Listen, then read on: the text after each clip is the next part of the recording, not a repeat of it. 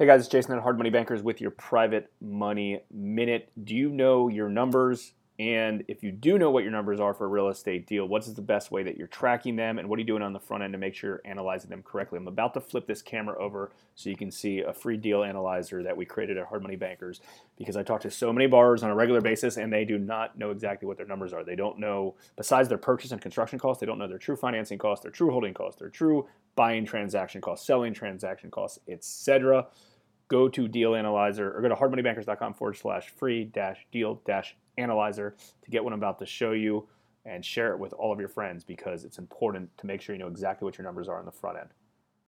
To hardmoneybankers.com forward slash free dash deal dash analyzer. And as you can see, I don't need to go through all of these things, but the important part is not only do you know what your purchase price and your construction costs are, you need to know your financing costs. You need to know your holding costs. You need to buy, know your buying transaction costs. You need to know your selling transaction costs. And then you have a breakdown. And then you have your profit and loss. Hopefully, it's positive.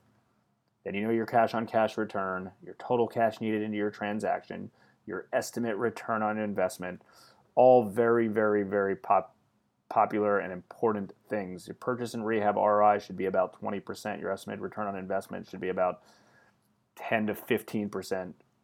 Your cash on cash return, if you're using a hard money lender, should be darn near close 100 percent on that on a deal. Do not guess. You cannot guess in real estate. You need to make sure you know these numbers. This is super clean and it's super easy to use on any device to make sure you know exactly what your numbers are.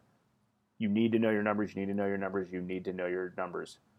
If you know anyone who doesn't know their numbers, feel free to share this with them. Like, comment, share, subscribe. This is Jason with your Private Money Minute.